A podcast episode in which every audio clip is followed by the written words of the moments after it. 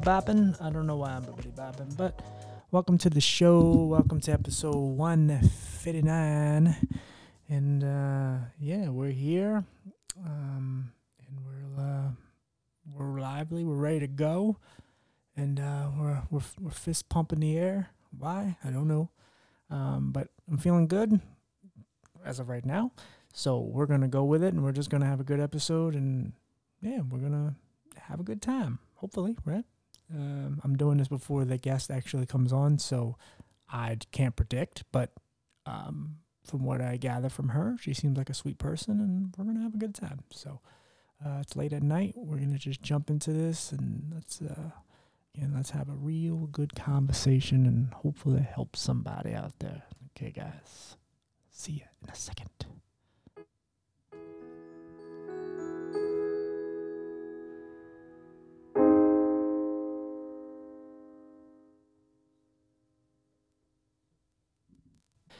Okay, guys, we are back again. Um, a little later for me. I usually don't do these this late, but um, special guest, and um, I'm happy we're doing it. Um, and I met her again. She's another pod matcher. I don't remember. I think no, I reached out to her. I read some of her story, and she's been through some things, and she's doing some real positive stuff with her life currently, and I'm, I'm very happy for her. Um, and uh, yeah, just wanted to have a, I wanted to talk. So you want to introduce yourself and like tell us your name, a little about yourself? Sure. Uh, my name is uh, Shoba Rao, and I live in California. And uh, I am a three time cancer survivor and a kidney transplant recipient. I have had my kidney for 25 years now, mm, still going strong. But in between, uh, in the past 18 years, I got cancer three times.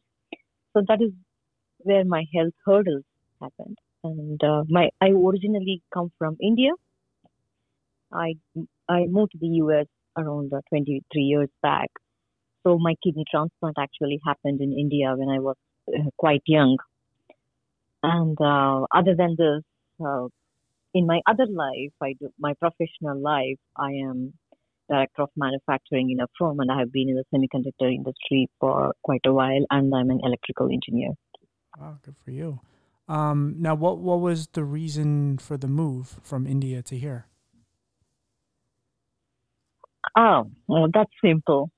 Um, my boyfriend uh, was here at that time. He had already moved from India. He was working here, and I we got married, and I moved to Bay Area. Oh, okay, awesome. Well, Mhm.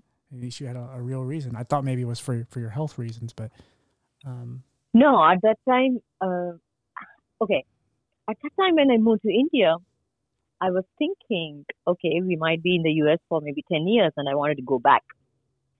So the reason I'm here uh, till now and became even a US citizen is for health reasons. I can say that. okay. So yeah, it wasn't Because once I got the cancer the first time and uh, and I got uh, I got to see how it was healthcare was in US. It's not like it's bad in India. It's just um, over time I felt comfortable here, and I thought, okay, maybe I should be here, and which actually helped. You know, I got two more cancers after that, and the last one was a, a very aggressive one, and for which I think uh, I uh, the early detection and the way things moved on, it helped being in US for that. Sure, yeah. So it wasn't your initial thought to stay here, but because comfort, Mhm. comfort zone, doctors, and whatever Mhm. else, it just it worked out where you actually had to stay. Mhm. So, yeah. I mean, maybe you're just you end up being in the right place at the right time, and somebody was looking out for you. Yeah, I hope so. Well, I'm happy. Well, I'm happy you're still around. Obviously, it's you know Me too. Yeah. Happy to be alive. absolutely. Um, Mhm. obviously, before you ever came across of actually having cancer, what did you have any kind of preconceived notions and you know what you heard about cancer? Like, did you have did you have much Okay. and much knowledge Okay, yeah. So maybe I can uh, recount my story here. Sure. Um, so when I was in India, uh, somewhere at the age of when I was like 22 years old, I was diagnosed with kidney fa- failure, and uh, my mom donated one of her kidneys to me, and so at the age of 23, I got a kidney transplant, and um, I moved uh, after a couple of years after that, in 98 is when I got my transplant. I moved to the US after that. Okay. So when you get a kidney transplant, you are on immune suppression medication. So I have been taking, I'm on steroids, and I've been taking uh, suppressing, immune suppressing medication till now in 24 every single day for 25 years, because that's the only way you can ensure that your kidney doesn't get rejected by your body. Right, right. Uh, so when they give the immune suppression, they do say you're prone for cancer. It's possible, but it's so ha- so. But still, it was never in my mind anywhere. You know, at the age of 30s, you feel you're invincible. Nothing can come, and nothing can do anything to you. In 20s, right, for sure. Especially, so I never thought about cancer at all. And so one day, uh, I, it was like seven years after my transplant, and um, I had a symptom. I saw blood, and when I went to my doctor, luckily I had I had a very good doctor, a nephrologist, uh, a kidney doctor who could help me with it. And so he immediately did a lot of CT scans and stuff, and then uh, we did a scope as well. And then they said, "Oh, looks like uh, there's a tumor, and it was in one of my old kidneys. Basically, when they do a transplant, they leave your original two kidneys behind and they put one transplanted kidney. So I had three kidneys at that time, right? Two of my own and my mom's kidney. My my kidneys were not working, so the first cancer came in that kidney ureter. Just came out of the blue, and um, so I had a massive surgery for that. I, of course, the I still remember the day when I learned about the diagnosis. I was in the doctor's office, and my name, my last name is Rao. It ends with Rao. So I was in the doctor's office. The pathologist's name was also Rao. So Okay. I uh, I was visiting my doctor, and uh, uh, and assistant came in, and she said, "Oh, you, doctor, you have a call from Rao." I was like, "What? Oh, I'm right here. What What is she talking about?" Uh, and then um, we had we laughed about it, and then he went uh, attended the call and came back, and that's when he told the news to us that it's cancerous. It just it takes time to process the first time when you get diagnosed with cancer and I still remember crying or um, in in our cars when we went home that day, me and my husband.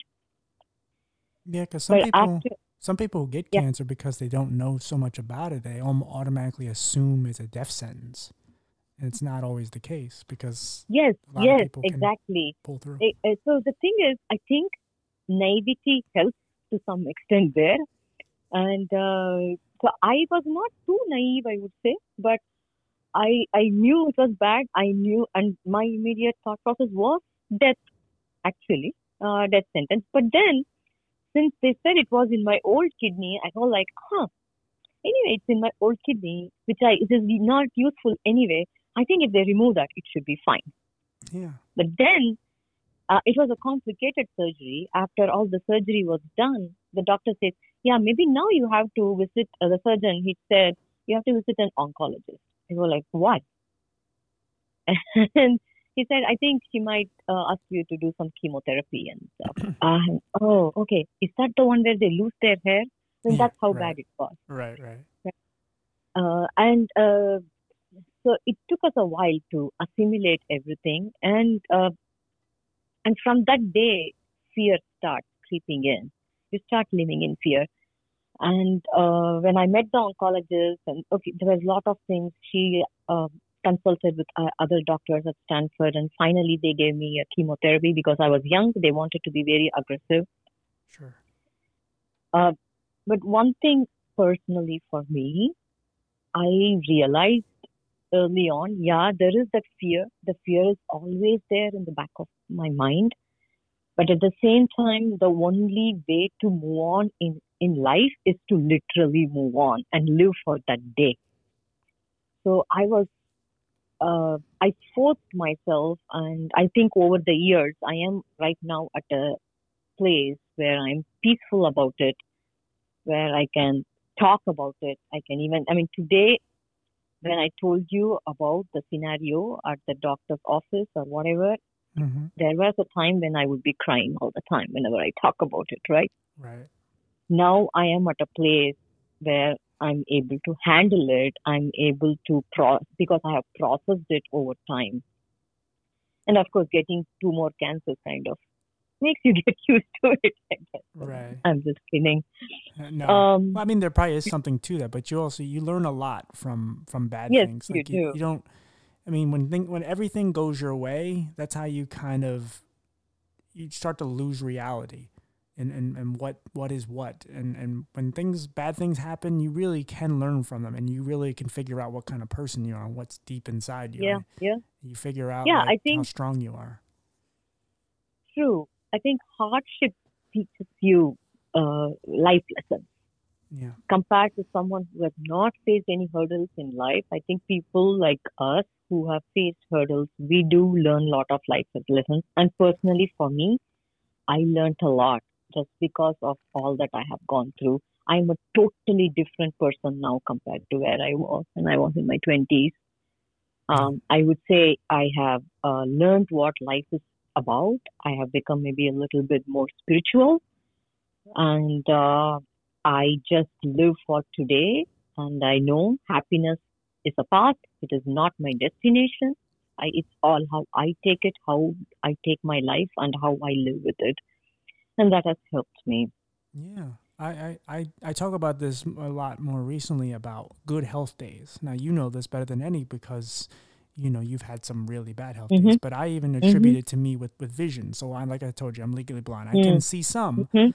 but I, you know, one eye is just colors and motions and one is, is okay. I can see, like, I know what you look like. I can see things, but I can't drive and, and whatever. But I have certain days where my eyes is very sensitive to light and it's much blurrier than than what it is today like this current day right Mhm. now and i i sometimes i will when i'm in my fog not just mentally but in, in my visual fog I will sit there and pray or think and i'm just like i just hope i just want to have a good vision day. Give me a good vision day. And so then i get a good vision day and for some reason i'm still finding ways not to be happy. And so what I've tried to train myself now is like when I'm having good health days, not just visually, but any chronic pain or anything I'm Mm. having, I try to to be more assertive and, and try to get things done, be more pr- productive and get dishes done and do things because I know when I'm having bad eye days, it also takes me down with my mental health and I know I'm not as productive. So I'm trying to appreciate all the good days I have because I know there is a chance that tomorrow may not be one. And um, and I'm sure Yes. you've, you've been through that. I mean, you've had that. Oh yeah, mindset. oh yeah, and and people, cancer survivors. Uh, I mean, there are people who live with cancer when the cancer is stable to some extent. I am I am a survivor right now. I'm in remission, but for people like us, every time it's like that, right? Every day is a day. The way I look at it right now, any problem in my life, any problem, it could be the first question I always ask is, is it a matter of life and death? If it is not, I'm not worrying about it. Yeah. It should not affect me. For So sure, that yeah. that's what cancer has taught me, right? And so, as you said, a good health day. If you have, if today you live for today, and today is good, be happy. Just live it to the fullest extent possible. That that that's my motto right now. That's all I think about. That's awesome. and and especially for cancer patients, we have something called scan. We call it scanxiety, this anxiety over scans, because that's when you follow up uh, to see if there is any uh, cancer that has come back. hmm And when we, uh, so for me, it's been 18 years. So in 18 years, I I've always lived my life in segments because initially they screen you every three months. Then they move it to every six months. Then after five years, they say, oh, now we can scan you every one year. But for me, after my first cancer, after seven years, I got the second one. So boom, I went back to every three months again. So every three months, and then within couple of years, I got my third cancer in my liver, and every every one of them came with a huge complicated surgery. So when I, and then then I did I, I had the liver uh, angiosarcoma, which is uh, one of the rarest of the rare cancers. It occurs in your blood vessels, so it's supposed to be very aggressive. hmm And then again you go back to three months, right? So whenever I plan anything in my life, I have always planned only in months. Uh, I, if I if you ask me uh, today, I'm in a better place because uh, I can plan for eight months now. So or, or, rather, I think two months are gone. So maybe for the next six months I'll plan, and I don't plan beyond that. Uh, I I always wait for the scan to tell me everything is okay before I plan anything in my life. Yeah. Uh, it, it's it's a different way of living, but as uh, going back to what you said, for you it's the good vision day right yeah. so for you it's like that day is a good vision day mm-hmm.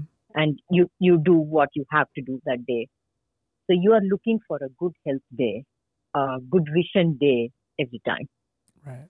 Yeah. Right? Yeah. It lifts my spirit up it just makes me feel like i can smile a little better. It gives me more confidence. And I just I know that like okay today's gonna be a good day. And it doesn't mean everything's gonna be okay because I know anything can happen mm-hmm.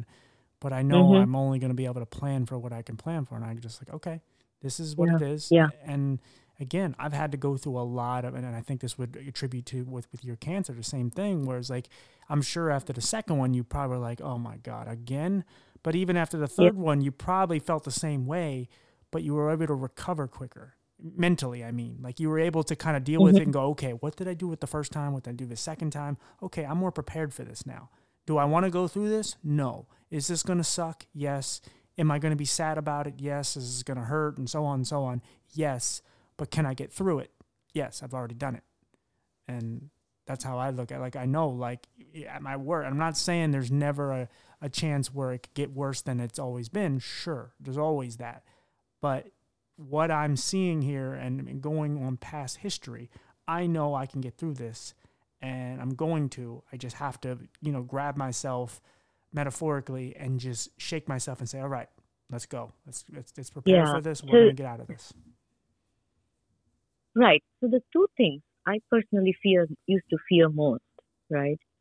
And uh, one, I think, is fear of the unknown. Mm-hmm. Yep. Like when we we don't know how it's going to be. Uh, and for the first time when you get diagnosed that's what it is. Oh my god. Cancer you know it's like huge. It's going is it going to be death? I mean how long can i be alive? And all those questions come in. It's the fear of the unknown. The second is fear of suffering so those are the two things that we have to be mentally prepared for and fear of the unknown, you cannot be prepared for it. But the way I prepare for it is being my own advocate because I am the one who has to look after myself. Mm-hmm.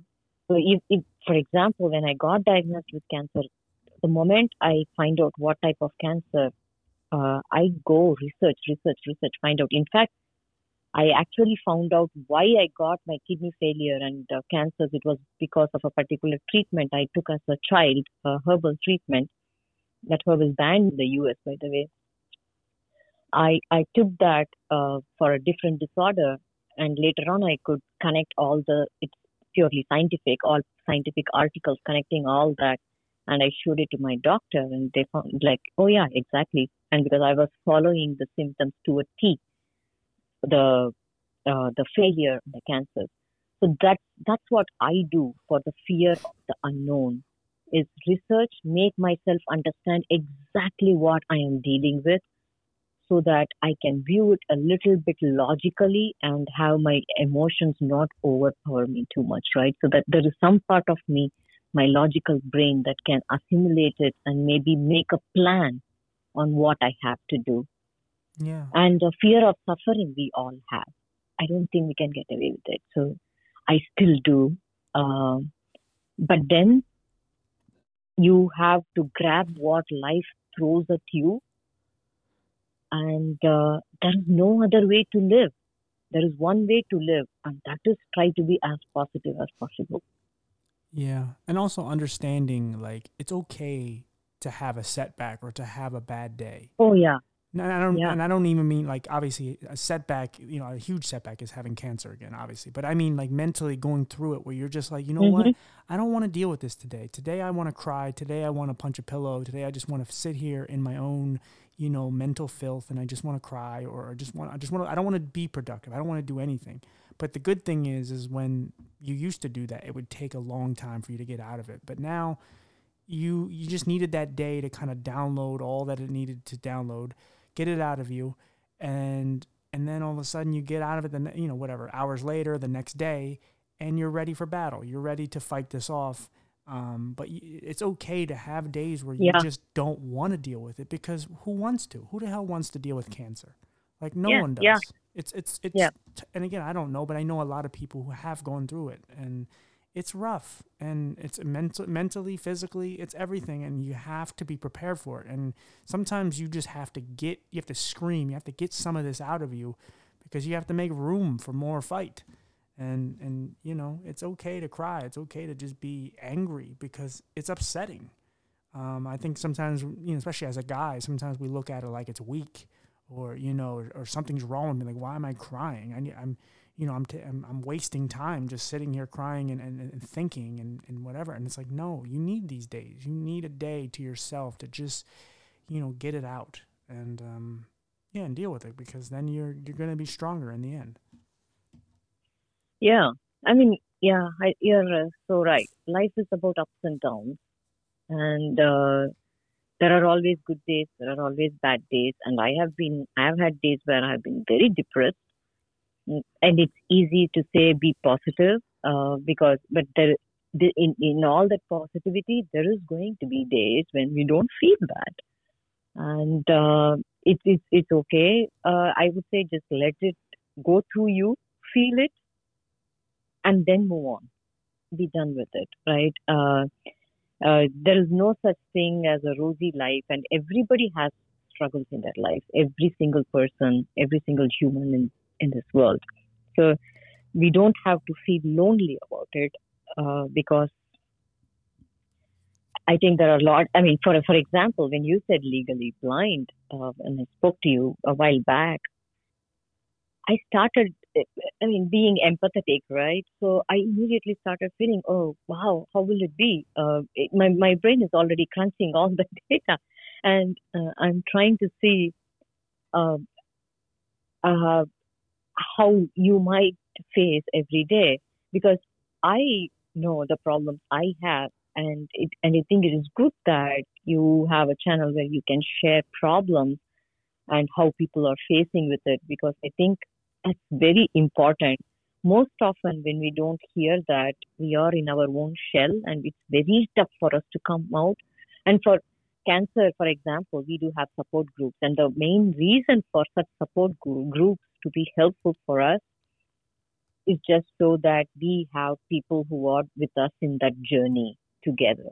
You know, they understand when you say something mm-hmm. and I think pe- and people with uh, any type of us who have gone through hurdles, who have gone through hardships in life, are the ones who can actually understand what you are going through or what somebody like us who are going through. Um, yeah, yeah, for sure. Well, I mean, like what you were. I mean, I appreciate what you said, and and you know, kind of piggybacking on what you said, like you know, to take when you go through those bad days, like you learn so much from them, and it makes you appreciate the good days that you are having. mhm, And mhm. You know, and like I said, doing this podcast, like I understand how bad life can get, and I've I've felt alone so many times and suicidal, and and you know, I wanted to Mm. die, and I didn't want to be around, and I felt I was I was just hanging on by a thread for really dumb reasons, and you know, I shouldn't be here, but I am, and I'm trying to make the best of it, and and you know, same with your situation. Like I hear all you're going through. You're a very kind, sweet person, and it's it's rough to hear someone so nice just go through anything um, and then you just become empathetic and and, you, and again if that's if you're a good person and you care enough and then that's all it is for Yep. me. Like i don't i i wanted to dig deeper. I didn't want to just talk about visually impaired stuff or even disability stuff. Like i wanted to just find people who have gone through something they're overcoming it and and, and just try to help those people those young versions of you and i who aren't you know in a place where we are where we have been through a lot and we're not in the beginning of it. We're we're not just trying to be content and try to just hang on you and I f- have seen the depths of hell but also now have seen the beauty in life and now we want to help others but there's there's a lot of people right now that are going through the beginning stages of, of whatever cancer, of, of visual impairment, of, of any other thing, homelessness, whatever it is, and they're trying to find a, like something to, to just grasp onto to just live for. And you know, it, it's very good to be this transparent and share our stories so that those Yeah. people don't feel so alone. Yeah, actually, uh, I used to hesitate sharing my story at all. I forget my story. I don't think anybody among my friends, except for very few close friends who were with me throughout all this. And since I have had so many over a long span of time, right, all the way from India till now. So there are some friends in India who have seen me through the transplant, but they have not seen what happened to me uh, during cancer. There are some who newer friends who have been here uh, during my uh, time of cancer, but who didn't know what happened before. And I never shared much with uh, people. I was a private person. I am an extrovert, but I was a very, very private person when it came to uh, talking about my disease, uh, talking about cancer or anything. I mean, I volunteer for a uh, cancer foundation. We raise funds, and uh, that I've been volunteering for 17 years. But I never spoke about myself on the stage, not even once. I, I am the MC. I, I uh, I'm always on the stage in all these events, but not even once. Just because I never wanted uh, to share. I somewhere thought nobody is going to understand what I'm going through. Why should I even talk about it? Mm-hmm. But uh, somewhere it changed because when I talk to people, because a lot of people come to me, especially when I mean cancer is everywhere nowadays. So when they see someone diagnosed with cancer, they immediately put me in touch with that person, and uh, I I give them some suggestions, some advice on how to go through chemotherapy, and you know just kind of giving them moral support and maybe some uh, real life support as well, talking about doctors and such. Like in fact even a couple of days back uh, there was another uh, lady uh, uh, in the east coast. She went through a surgery uh, for a cancer sim- similar to my first one. And she called me and i spoke to her a few days back and her daughter texted yesterday. She said you don't know how much you have helped my mom. The fact that she spoke to you has helped her immensely and she's recovering well. And that's exactly the reason why i wrote uh, even the book I was talking to you about earlier, I call it My Race Against Death, just because I think for me personally it has been a race.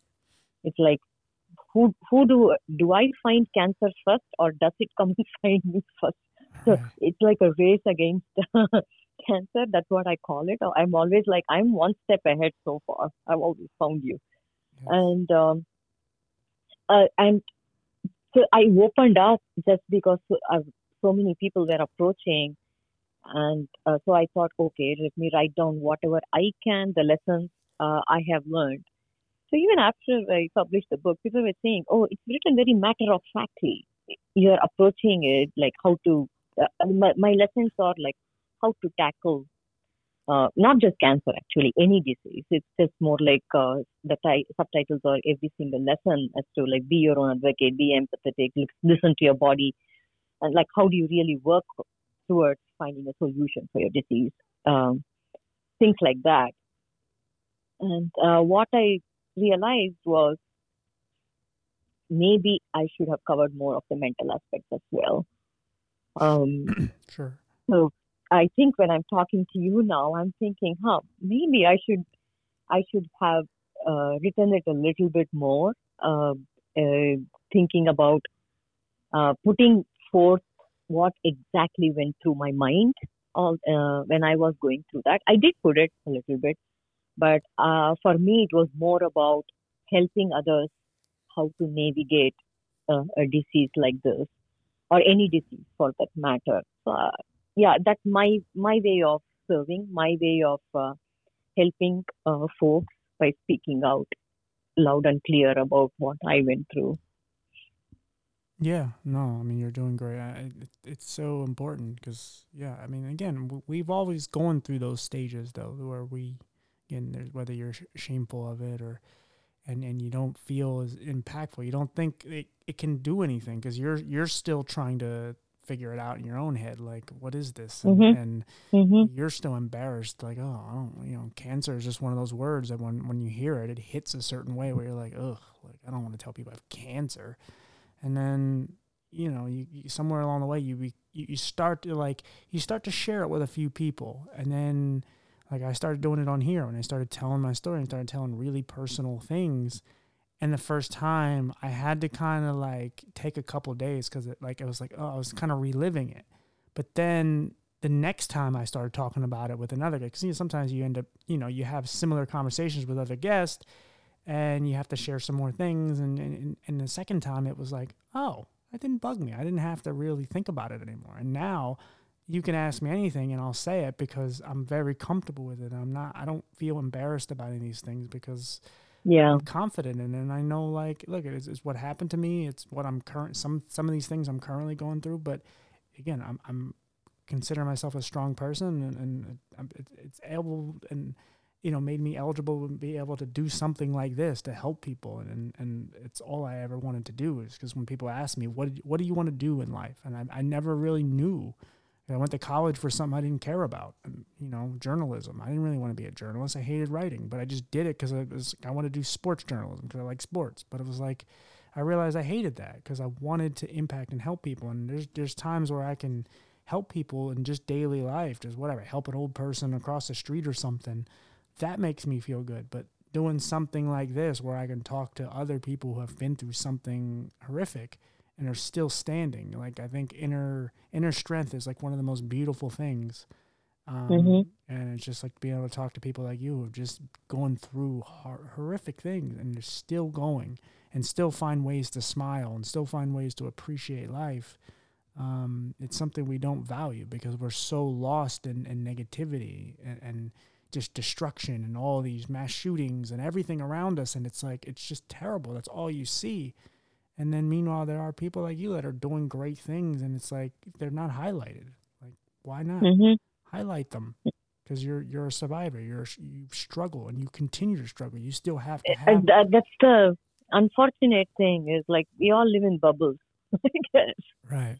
So, um, if, especially with the advent of social media and uh, the tech, the way we, the where we are today in this world, everyone is in a bubble, Yeah. and uh, we have to get out of that bubble and listen more.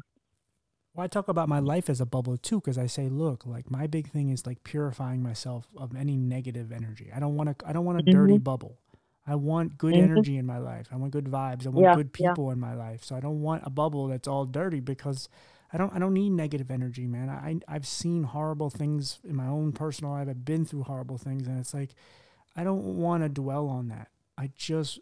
It, I know it sounds cheesy or whatever, but I just I'm trying to find true happiness. I'm trying to find ways even though I'm dealing with anxiety, even though I'm dealing with depression and, and being visually impaired and chronic pain and all these things, I'm still trying to find happiness. And I don't need anyone else bringing me down because I have obvious things to be sad or angry about.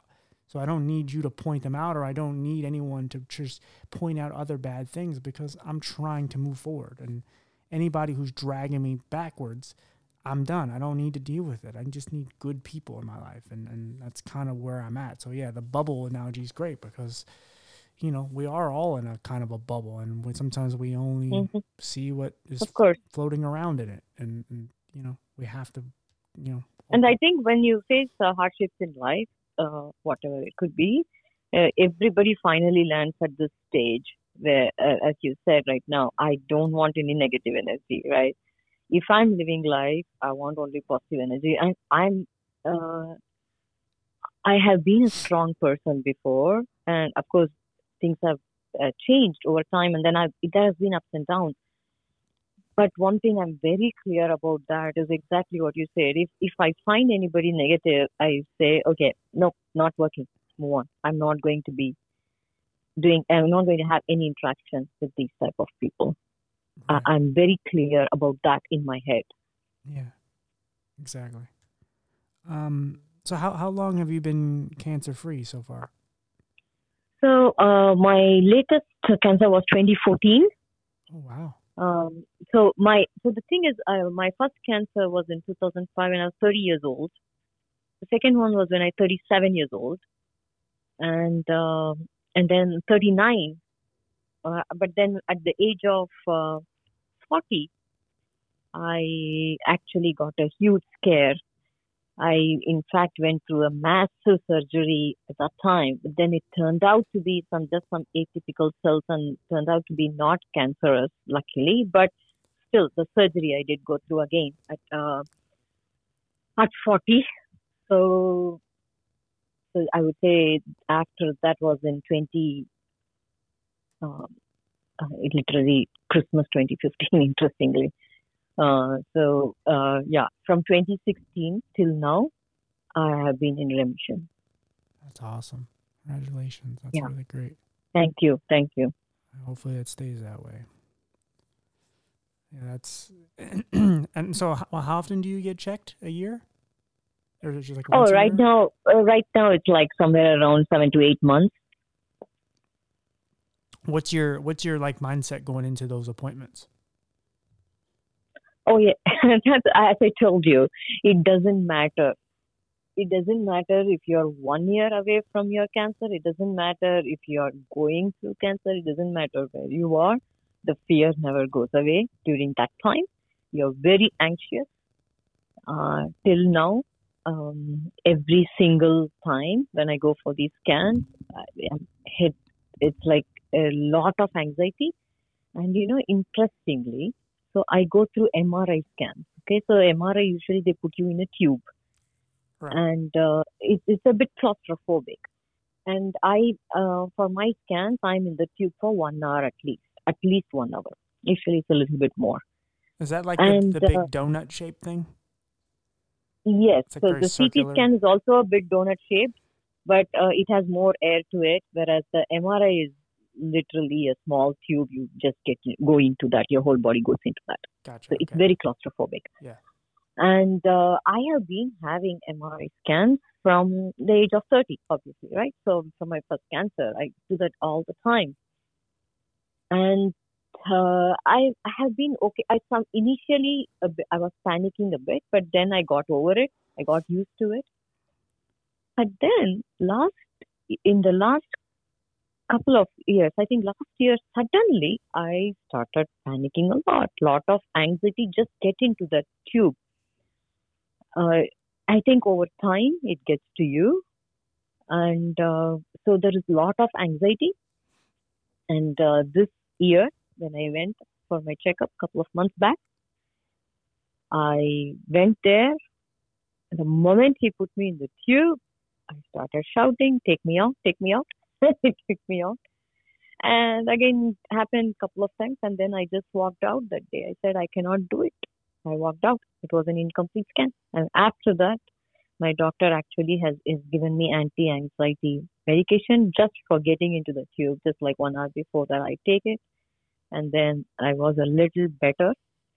Um, and then I was able to finish my. So it's interesting how it has shaped up it could be just my age. Well, as moms usually tell, I told my, my mom said, I think it's because you're getting old. Uh, okay, fine.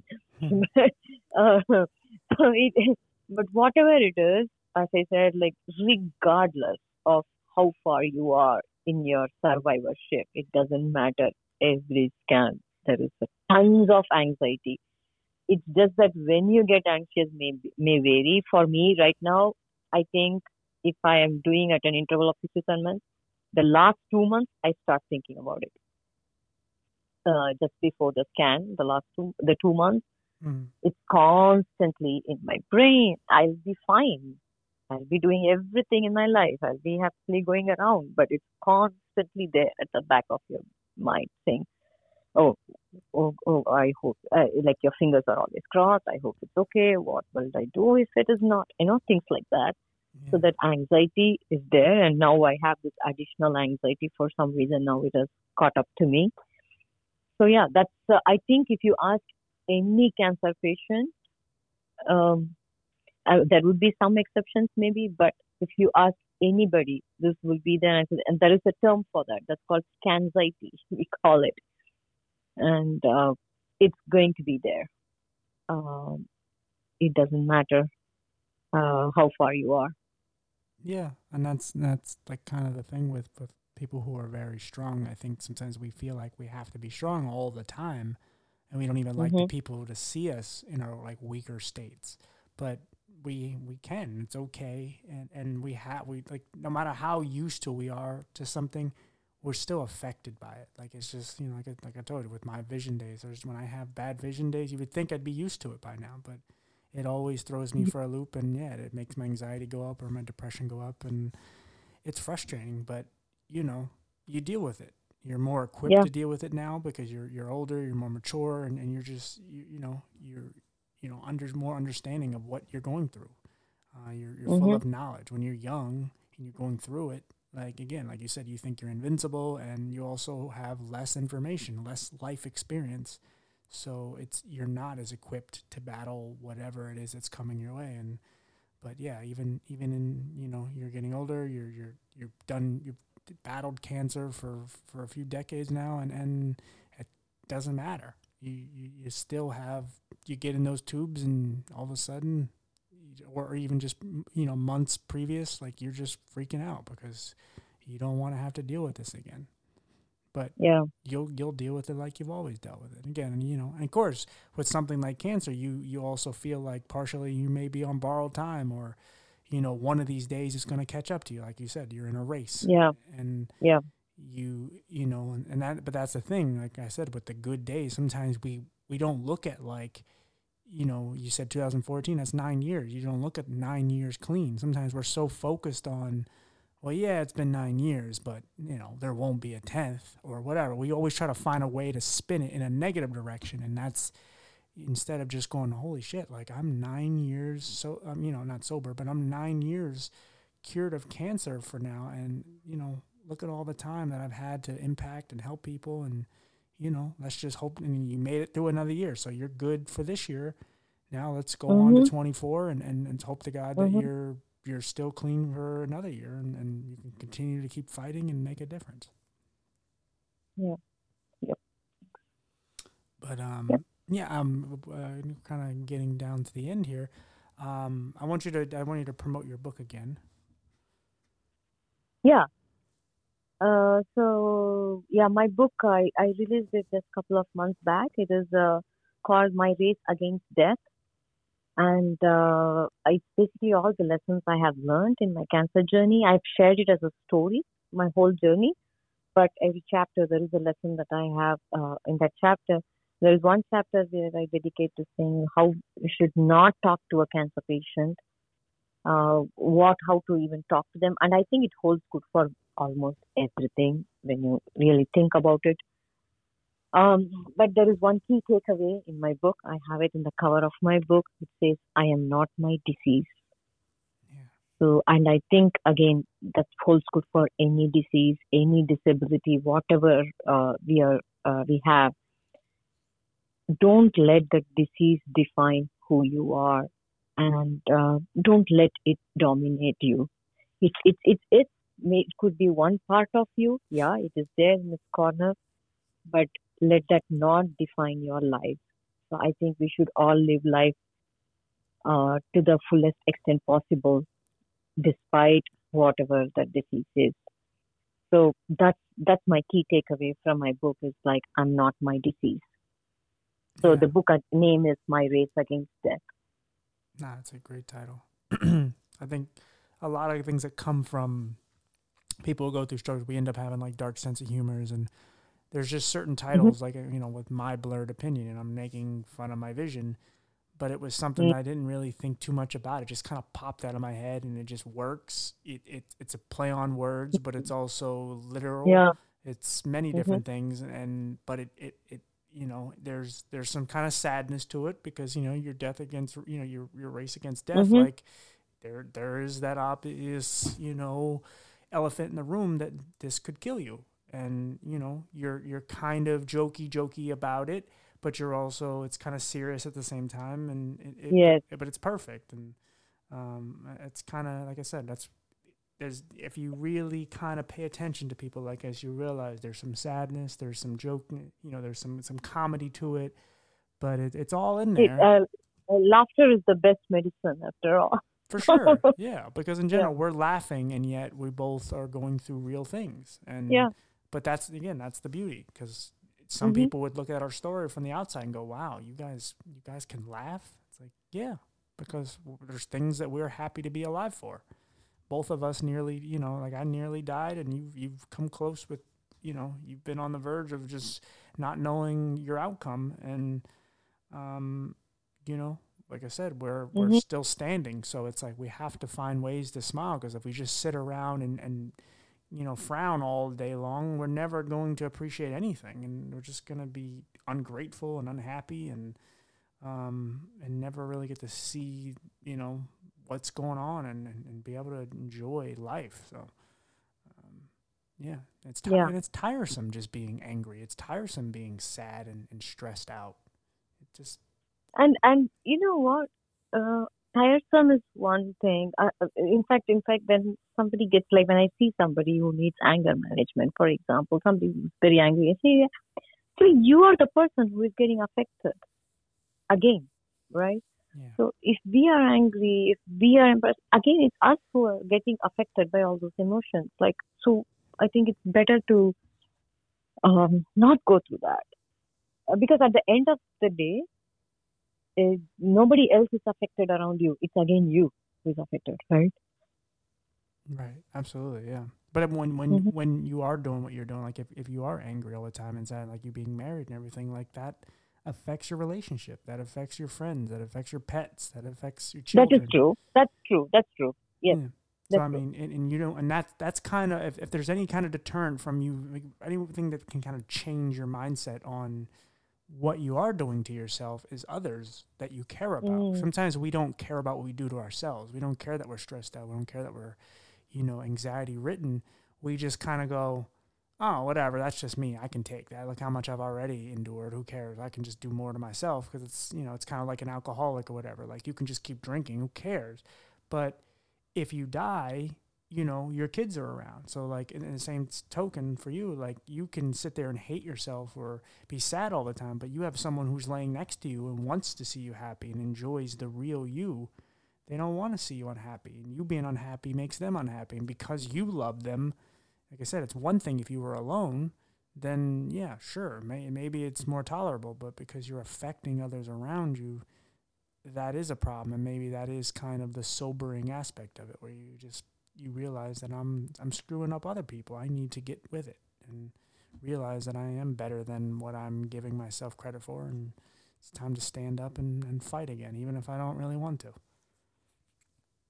Hmm Um, well, I really appreciate you coming on. I um, I hope we can stay in touch because I really want to know how your health is and uh, any way I can support Sure. you. I'm all Uh, thank you for having me.